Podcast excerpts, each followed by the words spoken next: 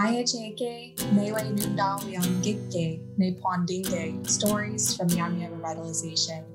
Hi, everyone, and thank you for listening to Neepwaantiinki, Stories from Myaamia Revitalization. For those of you who don't know, Neepwaantiinki means learning from each other in the Miami language. And this is a phrase that's used to describe the relationship between the Miami Tribe of Oklahoma and Miami University. And in this podcast, we'll talk about how the tribe and the university learn from each other and how that has impacted the revitalization process for Miami people. Makunza Nila. Hi, everyone. My name is Kara Strauss, and I am a citizen of the Miami Tribe of Oklahoma. And I am joined here today with a couple of my colleagues. Aya Kekatwa ane, Nila Miamikuya. Hi, I'm Christina Fox, and I'm a citizen of the Miami Tribe. Hi, Jake. Hi, everyone. Uh, my name is George Ironstrack, and I'm a citizen of the Miami Tribe, of Oklahoma, as well.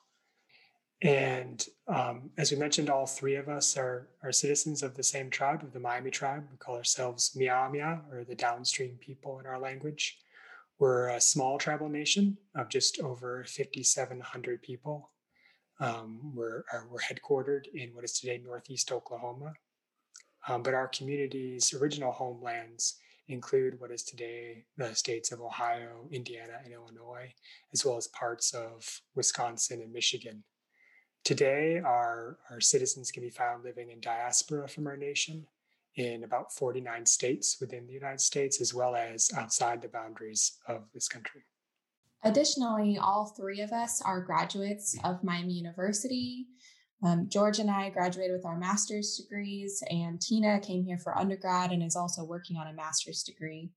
Miami University is a mid sized public university, which is located in our people's traditional homelands in what is today Southeast Ohio, in the town of Oxford.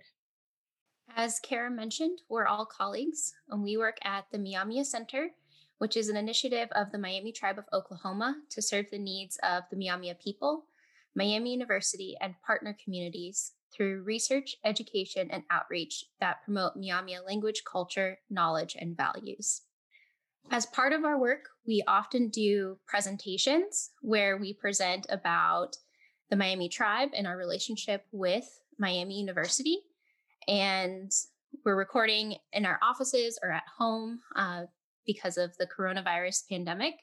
But it also challenged us to figure out a new way to share this information with you. So, Neepwaantiinki is really a, a product of our work at the Myaamia Center and trying to adapt to our new working conditions. Yeah. And you know, when when we stop and think about this relationship between our tribe, the Miami Tribe of Oklahoma, and Miami University. You know, it's a it's a unique relationship. Um, we're we're you know honored to be able to speak about it publicly a lot. And one of the events I think that for me anyway is like the most seminal or epitomizing event in this history so far um, is uh, Daryl Baldwin, our, our director's 2017 commencement address when he spoke to the entire graduating class at Miami University. Ihia Wichitehe Milane. Um, so Daryl Baldwin is a citizen of the Miami tribe. He is also the director of the Myaamia Center, and he's been working at uh, Miami University's Oxford campus since 2001. And he did a lot of work um, in revitalizing Myaamia language. Uh, he started with his family at home, and it grew into work for the community and others. Um, and in 2016, he was recognized along with all of his colleagues in our community for our language revitalization work with a MacArthur Fellowship. It's also known as a Genius Grant. Um, so that's part of the reason why he was invited to speak at the 2017 commencement for Miami University. So if you can if you can picture giant football field crowds of people in the stands, on the field. Um, Daryl's up at the podium addressing all Miami University graduates for 2017. And in that audience, we also have Myaamia tribes, Myaamia students um, who are attending and graduating from Miami University. So we have a short excerpt from his commencement address. The effects of this relationship go beyond just tribal students. Every one of you graduating here today are connected to this effort. Whether you realize it or not, you all are part of something greater than yourselves. Miami University, your alma mater, which bears our tribal name, has demonstrated respect to the Myaamia people through 45 years of collaboration and relationship building. The Miami Tribe and Miami University now share a seat together around the fire burning in our historic homelands of Myaamionki. At the core of our tribal revitalization efforts are kinship and community. All of you here experience kinship bonding and community, whether from a hometown or family environment or during your time here at Miami. Think about all that's happened during your time here the many friendships you created, the struggles and challenges of learning that expanded your minds, and even a few Miami mergers. That is what happens in the context of a vibrant community of engaged learners. So, at the time of this commencement address, there were 32 Myaamia students enrolled, and six of them were graduating that day. And as a whole, we had 64 Myaamia students graduating from Miami University. So this this relationship has had a big impact not only on um, the Miami University community, but on the Myaamia community as well.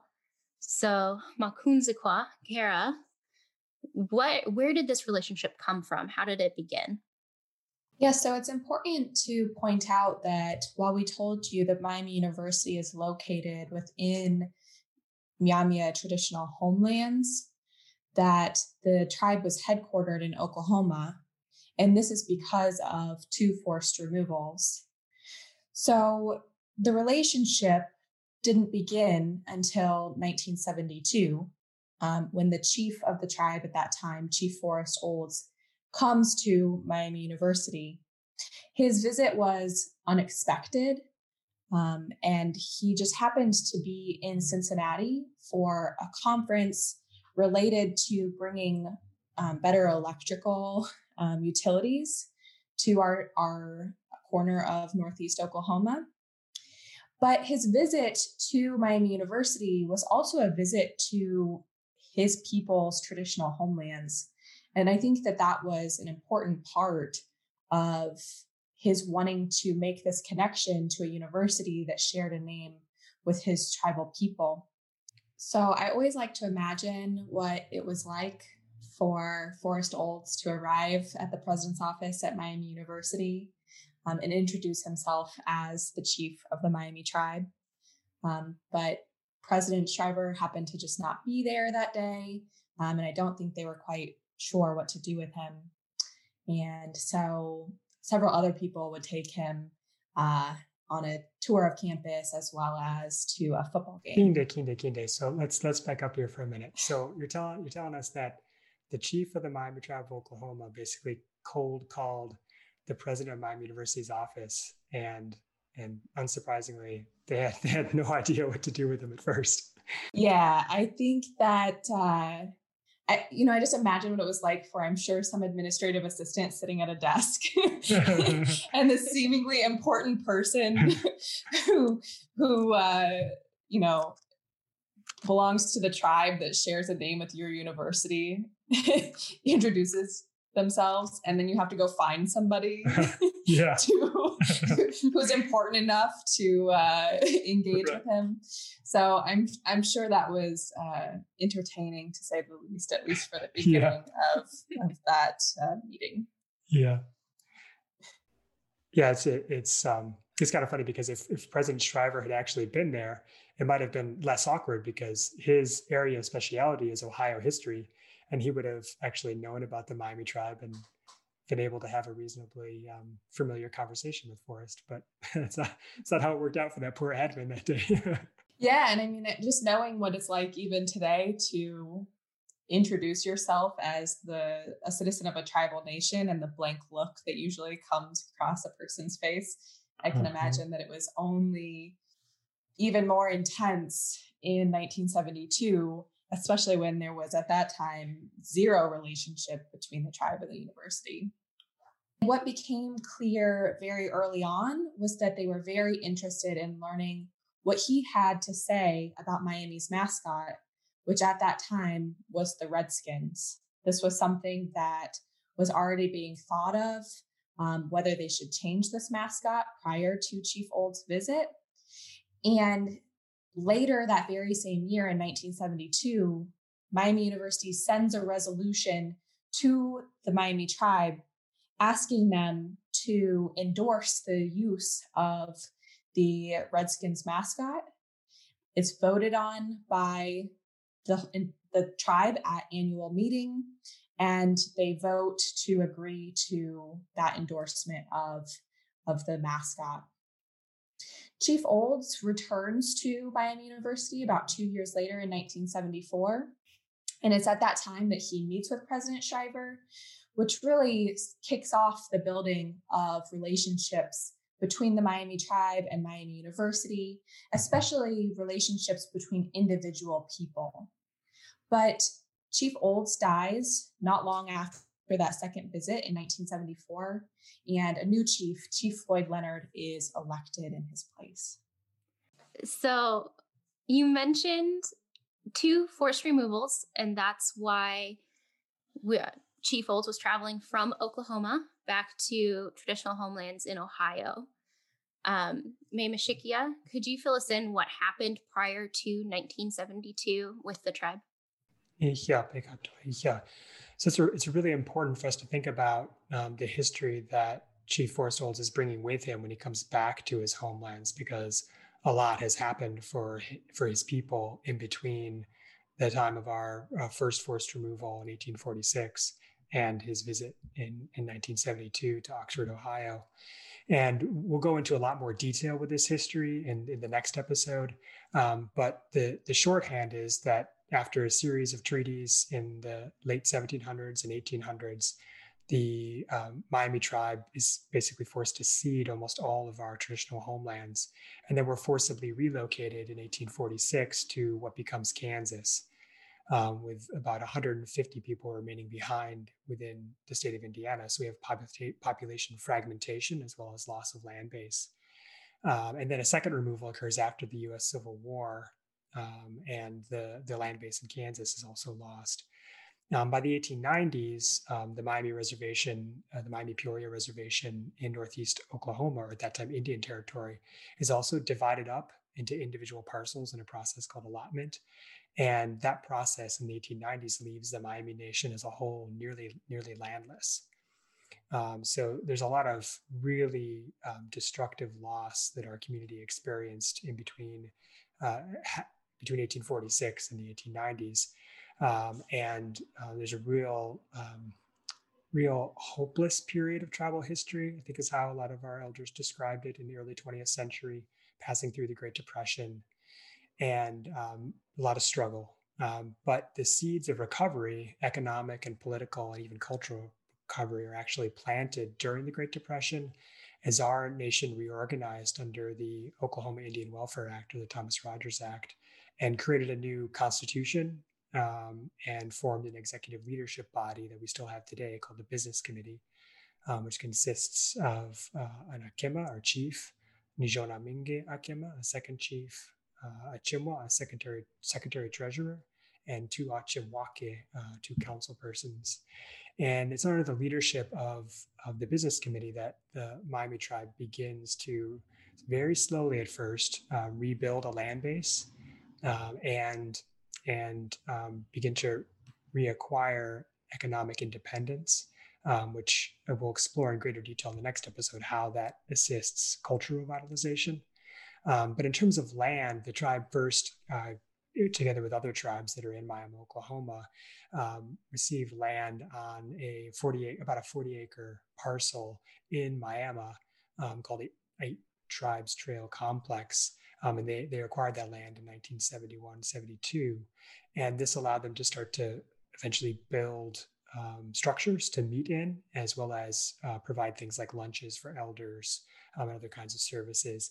And then, um, in addition to that, um, it, the Miller Moore family, um, who descend from one of the original allottees, uh, donated original allotment ba- land back to the tribe. So their donation um, returned part of the reservation to the, the Miami Nation, um, to the Miami Tribe of Oklahoma. And, um, you know, both of those uh, land acquisitions were really important to establishing a, a new foundation upon which our tribal nation could begin to rebuild. So, as you said, the leadership is really elected by the the Myaamia community. And Makunzakwa mentioned that um, in 1974, a new chief is elected. So, um, how does how does the relationship change with a change in leadership? Yeah, Chief Leonard is elected in 1974, and he continues on this relationship that was started by Chief Olds a few years earlier by coming to Miami University often and meeting with many individual people, especially President Shriver, both President Shriver and Chief Leonard were educators. President Shriver's education focus as a faculty member was on Ohio history. Um, so he understood much of um, the Miami tribe's history and how they were originally um, part of the landscape here in Ohio. And Chief Leonard had served as a teacher, a principal, and an assistant superintendent in the Joplin and Webb City school districts. And so these men really bonded over this love for education.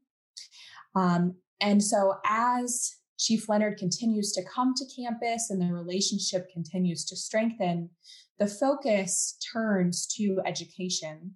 And Chief Leonard is very interested in making sure that the Miami University student population learns about the Miami tribe as a contemporary Native American tribe. But he's also interested in bringing education to our Myaamia community as well. And so the education for Miami University students happens in a variety of ways.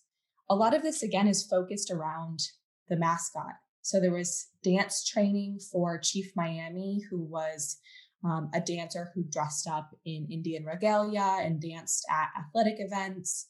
Um, but additionally, there was educational programming that would happen here on campus. The push to have Myaamia students educated at Miami University in part came from a tribal member, Travis Hall, who wrote a letter asking Chief Floyd Leonard if there could be educational opportunities for Miami students at Miami University. He had heard about the relationship that was forming and thought that it would be a great opportunity for Miami students to be able to come to Miami University. And this is part of what um, leads to the creation of the Miami Heritage Award, which would allow students to come to Miami University and receive a tuition waiver.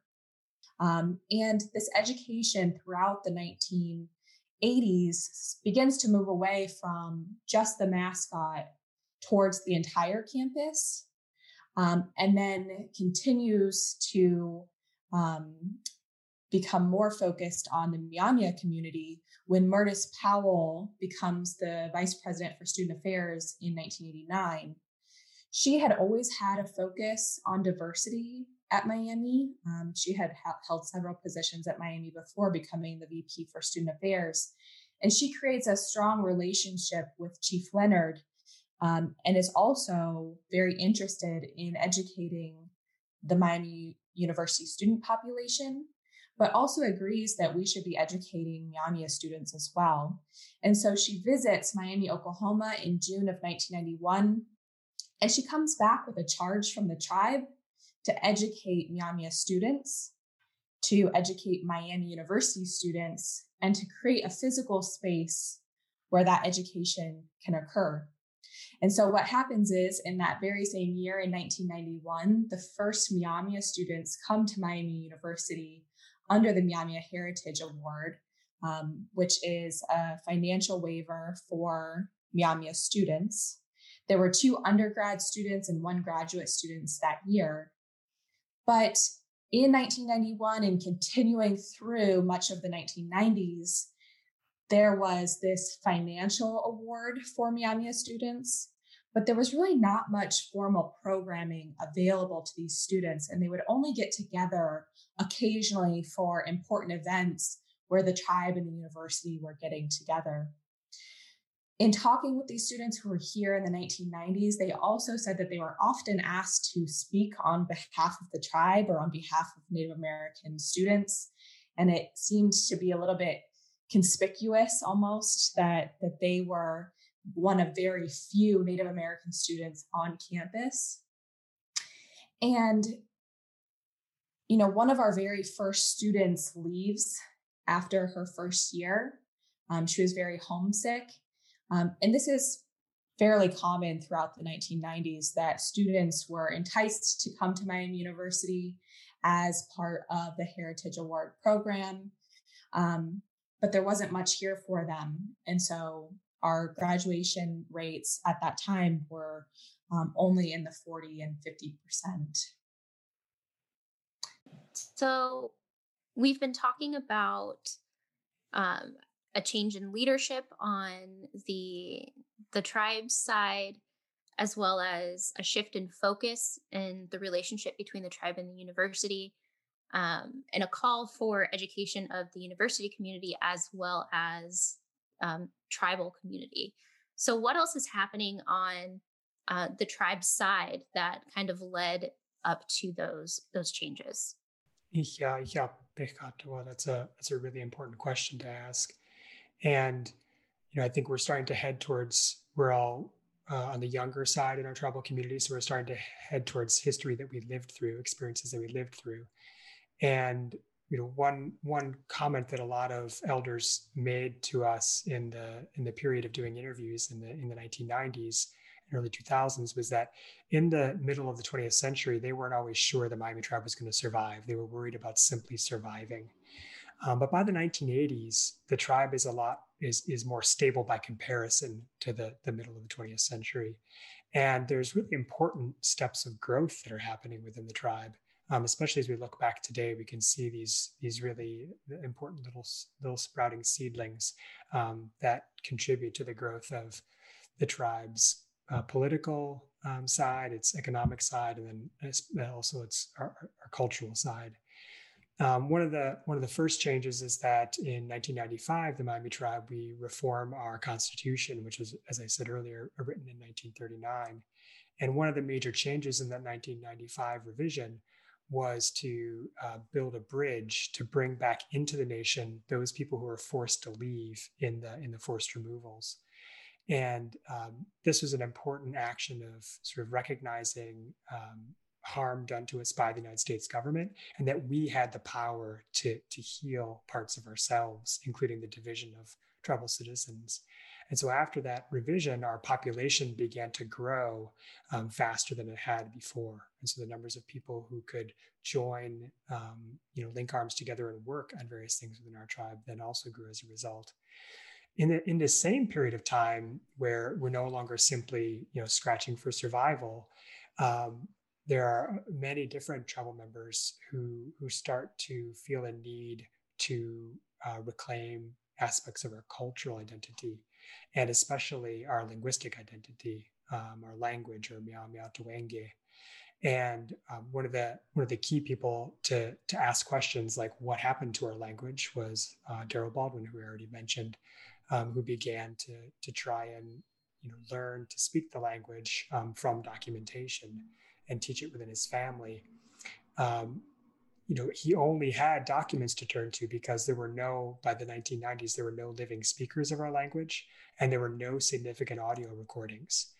Um, so the, the language is only being used in the community in memorized form uh, for, for a little bit of prayer and traditional names. Um, so it was extremely limited, even in its memorized use. And people, our community's understanding of the language um, was, as you would imagine, extremely limited. So Daryl doing this, beginning to pick up the language from documents and, and speak it to his children in a communicative fashion, um, was a really powerful moment for the community to hear it being used in that way again, and not just a memorized form. And Daryl very quickly got called on to teach community programs, to begin to teach other people to speak what he had learned. Um, and so this this led to you know increasing spread of interest um, in language and through that in cultural revitalization um, as lots of other aspects of the Miami tribe um, continued to stabilize in this period.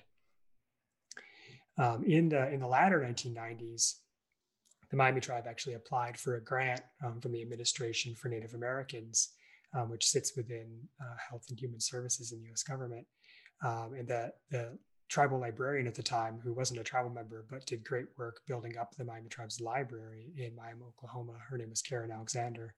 Um, she she applied for this grant um, to um, begin the process of trying to build up the number of language teachers in the community. So it was really ambitious.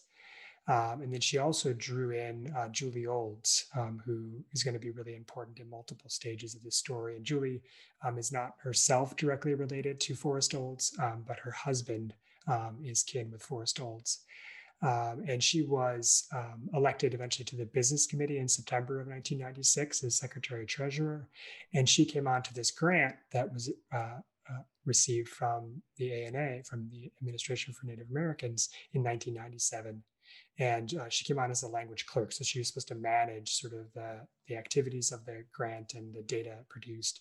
And karen told her that she needed to get in touch with two people and those two people were daryl baldwin who we already introduced you to um, who was living in um, was living in montana at the time. He wouldn't graduate from uh, his program there until 1999 and the second person um, was uh, david costa um, who's also not uh, born to our community, um, but has come sort of into our community over time through hard work and, and sacrifice and great effort. Um, Dr. Costa um, was a graduate student, or he had just in 1990, 1996, um, he had just graduated two years earlier from UC Berkeley, um, getting his degree in linguistics, and his dissertation focused on our language, what linguists call the Miami Illinois language, and what we call Myaamiaataweenki um, this this grant that Julie pulled David Costa and Daryl Baldwin into working on was was really ambitious. The goal was to very quickly, in just a couple of years, train multiple teachers of Myaamiaataweenki, and then to better disseminate the language in the community through these teachers. And um, the grant produced a lot of positive outcomes. Um, I, I, was in and around some of those efforts, and it was really exciting, um, but was unsuccessful in directly producing teachers because what we came to learn as a community is there's a lot more work we needed to do when revitalizing a language from documentation um, than we first thought.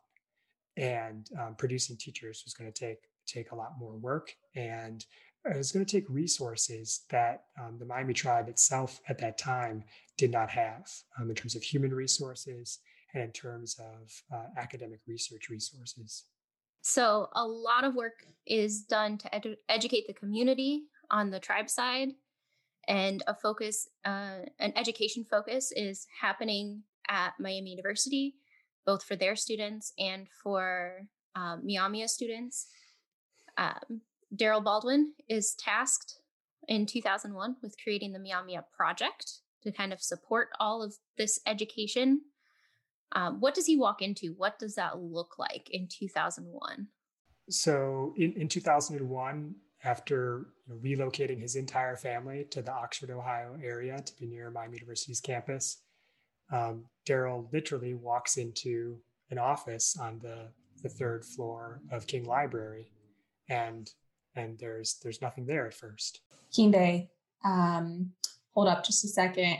So you say he walks into an office on the third floor of King Library, but what did his office actually look like? yeah, funny you should ask.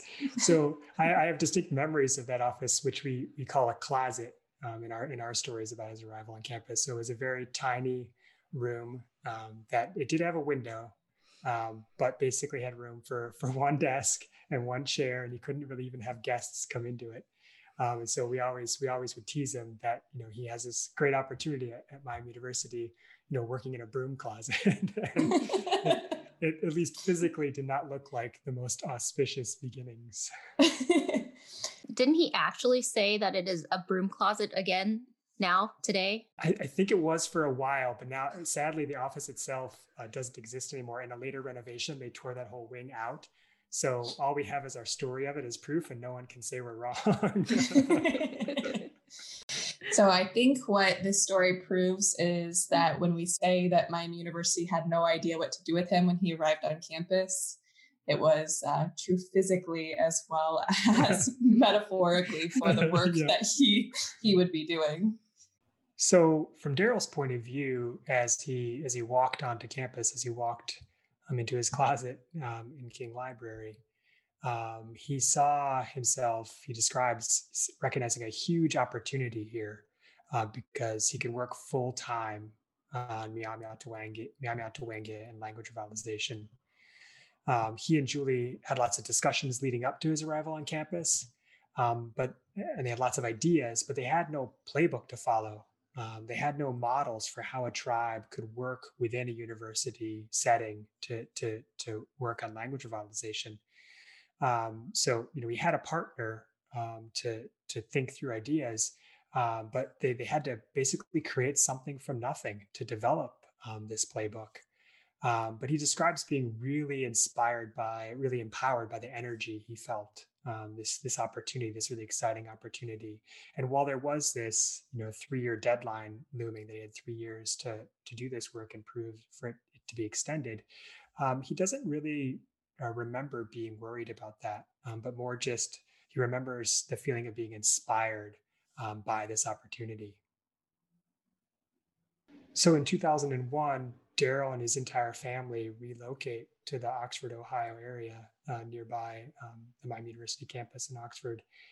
And this is the first time in in his life where Daryl's been able, has the opportunity to work um, full time in a job on language revitalization. And um, we asked him what what that was like to have that opportunity presented to him um, in in 2001. I guess what I really mean when I say created something from nothing is that there were no models that I could look to nationally for what we were trying to do here at Miami University. And that felt like I had nothing to draw on. It's not like I didn't have people and community and some experiences to draw on. It's just that whatever it was I was baking or we were baking collectively there was no recipe for it. I, I, didn't know what we were creating. We didn't know what we were creating. So, you know, what we're hearing from Daryl there is just how there were, uh, you know, from our perspective as Myaamia people, that we didn't know of any models to follow um, when he arrived on campus. And so a lot of what um, what he had to create and eventually other people who joined into, into his effort here in the Myaamia project and what eventually became the Myaamia Center um, we had to, to chart our own path and grow according to the needs uh, of our community um, in a way that we can make work inside the context of um, Miami University. It's really it's really humbling to sit back for a moment with both of you and talk about this uh, amazing relationship and its roots. And every time every time we tell this story, I think about um, what might have been you know, the key moment or moments in developing this relationship. Um, and, and nearly every time we tell this story or we talk about it, um, I have a, a, different answer to that question. Um, so, you know, what do you both think today after after talking about it again? What do you think are are uh, definitive moments for the Miami Tribe Miami University relationship? For me personally, reflecting back on the story, I think a lot about the creation of the relationship and Forest Olds coming to Miami University. And the story sometimes seems a little bit serendipitous. Um, but I think that if you actually reflect back on the history of what's happening both at Miami University and within the Miami tribe that things were culminating to a point at which it was possible for the formation of a relationship. And I also think that knowing what we know today, that there are really no other relationships like this one at any other universities in North America, that the creation of this relationship is is so unique, is so meaningful, um, and so much work has happened in the almost 50 years since it was created that to me that's the most important key moment um, is the arrival of Chief Olds and the and the start of this relationship in 1972. Um, you know, obviously, none of these opportunities would be um, available to us with without that initial visit. Um, but for me, it's the the shift to educating uh, Mia students. Um, so without um, Chief Leonard, Myrtis Powell, um, and the first students that arrived on campus, um, kind of opening the door, um, establishing the need for this program, I probably would not have come to Miami University. And I would not be working on my second degree from Miami University. I wouldn't be working at Miami University. Um, I'd probably be at some big school in Indiana, in all honesty. Um, so that that transition to education was really definitive for me. Yeah, yeah, yeah, I think for for me uh, as an educator, obviously I, I, connect to the same the same significant moment, um, and it's it's that transition that leads us towards eventually creating the Miami Heritage Course series for our students who come here and creating circumstances by which we can bring everyone together on a regular basis on campus, um, which is something we'll talk about in more detail in, in later episodes. But it's that shift education that that makes that makes that uh, doorway possible for us to, to follow that path. So, as we wrap up the episode, we want to challenge all of you, all of our listeners, um, to really think about the information that we've shared, the history of the relationship between the Miami tribe and Miami University, um, as well as the brief history that we gave you for the the Miami tribe. And reflect on those key moments, those moments of development, um, because in some way, um, odds are this trickle effect impacts you somehow. It could be big, it could be little. So we want you to challenge. We want to challenge you to think about how does this relationship um, and, in this revitalization work impact you today. Um, in episode two, we're going to explore a little bit more in depth history of the Miami tribe. George um, gave a super duper brief history between 1846 and 1972, but some pretty major events happened. So, in episode two, we're going to come back and explore that a little bit more.